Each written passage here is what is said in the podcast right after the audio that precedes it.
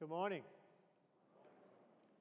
It's hard to believe that in just two weeks we're going to be starting a new liturgical year, a new liturgical season with the first Sunday of Advent. And every year, as our liturgical year winds down, the Gospels, the readings that we hear, have these repeating themes of signs of the end times. That, you know, as we look around our world, seem a little bit, I think, too familiar to what we're experiencing right now earthquakes, political upheaval, famines, persecution of Christians. These are things that are happening right now. And so the, the gospel really kind of, I think, brings to surface the question of where are we in our, our salvation history? How close are we to the second coming of Jesus? You know, this past couple of weeks, there's been a lot of talk in the news about polling and maybe how the polling got it wrong and as it relates to this election. It is interesting that they, they try to follow certain groups of people around and ask the same questions to see if anything's changed in their political leanings. And so I want to ask a question. I want to do some polling. A question I think we need to come back to periodically. And so you all get to participate in this polling. The question is how many people here want to go to heaven?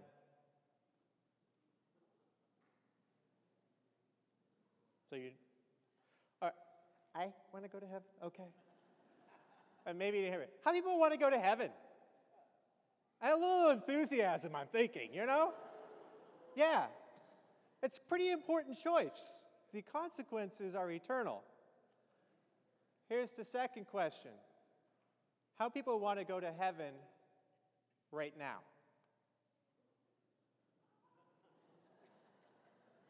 Wow. Guys, look around. You guys want to give you permission. Look around the church here. No, that's right. Look around. How many people here want to go to heaven right now? Just put up your hands. All right. There, are a couple hands that are going up. Um, I notice, okay, this is great. You're, I'll come into to your side here, but you guys are all sitting together. And so you're my pooling group, all right, for this, uh, this study I'm doing. Why not right now? You don't want your life to end now. Why not right now? You like your life as it is, You like your life as it is, okay? I'm sure if you figured this out, but every group of three, one of you has to answer.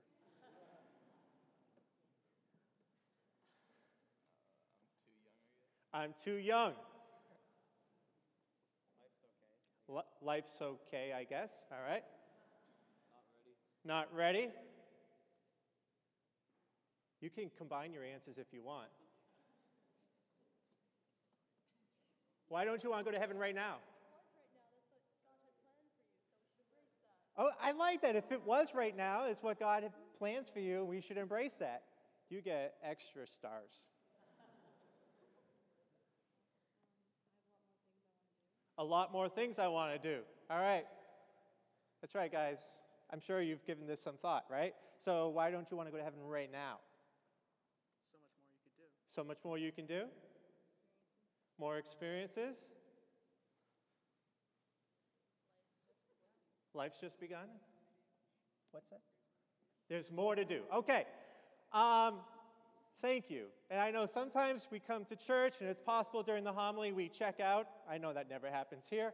But I, I wanted you to be engaged because that's a really important question.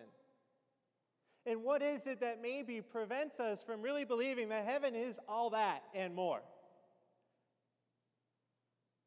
Story I heard recently of a little girl who went shopping with her mom. And she saw these costume pearls those are fake pearls. That she really wanted.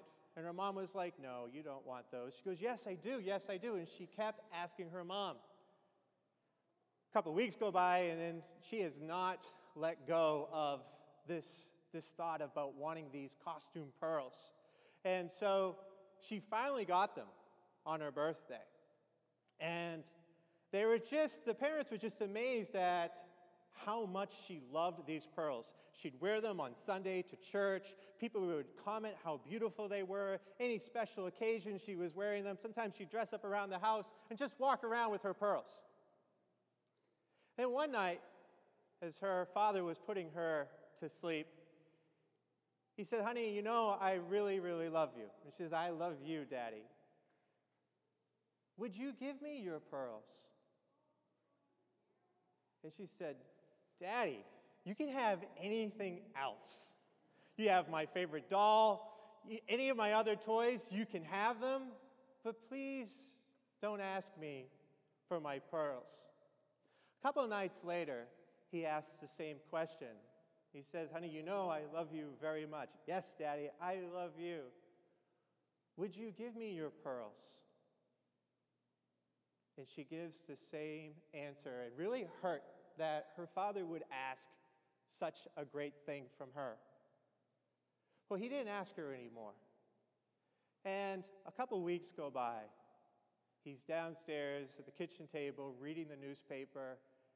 And she comes into the kitchen, and her lips are quivering a little bit, and she has her pearls in her hands. And she says, Daddy, yes, I really do love you. Here are my pearls. And with that, her father took the pearls from her, brought her into his little study area, and opened up a drawer and presented her with brand new, genuine, real pearls. Today's gospel, I think, challenges us.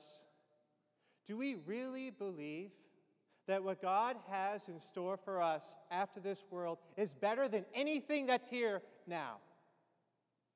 That the world and the things of this world, ourselves included, are passing. They will not last forever here. But God has promised us real pearls. But do we believe in that promise?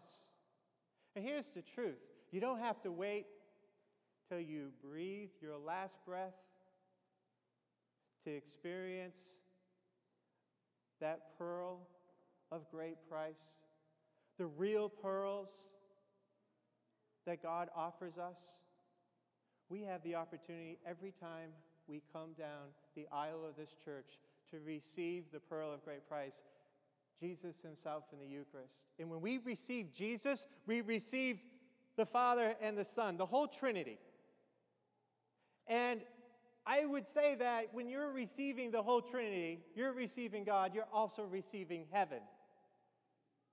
And heaven comes to dwell inside of us every time we come to the Eucharist. But do we really believe that? Do we really value that?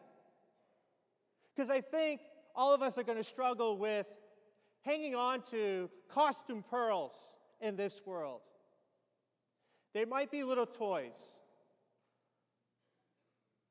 They might be honor, might be our reputation, might be our job, might be our vacation home or our vacation plans, might be sports.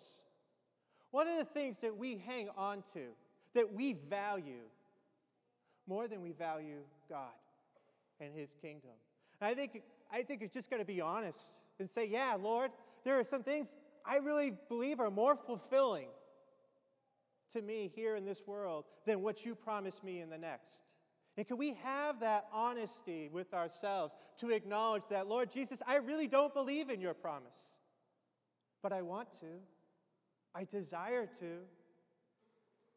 And I would just invite you, and I think Jesus would invite you today, before you come down the aisle of the church to receive Him, the Eucharist, to be able to name one or two of those costume pearls that you're holding on to to say, Jesus,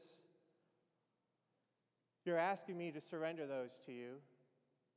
You're asking me to hand these over to you and to trust that you have something better, to have something more for me, something more pure for me, something that is truly satisfying, truly worth living for, truly worth dying for. And I may have that desire grow in my heart to value you above all other things and all other people. We can at least begin with the desire to desire that. Amen?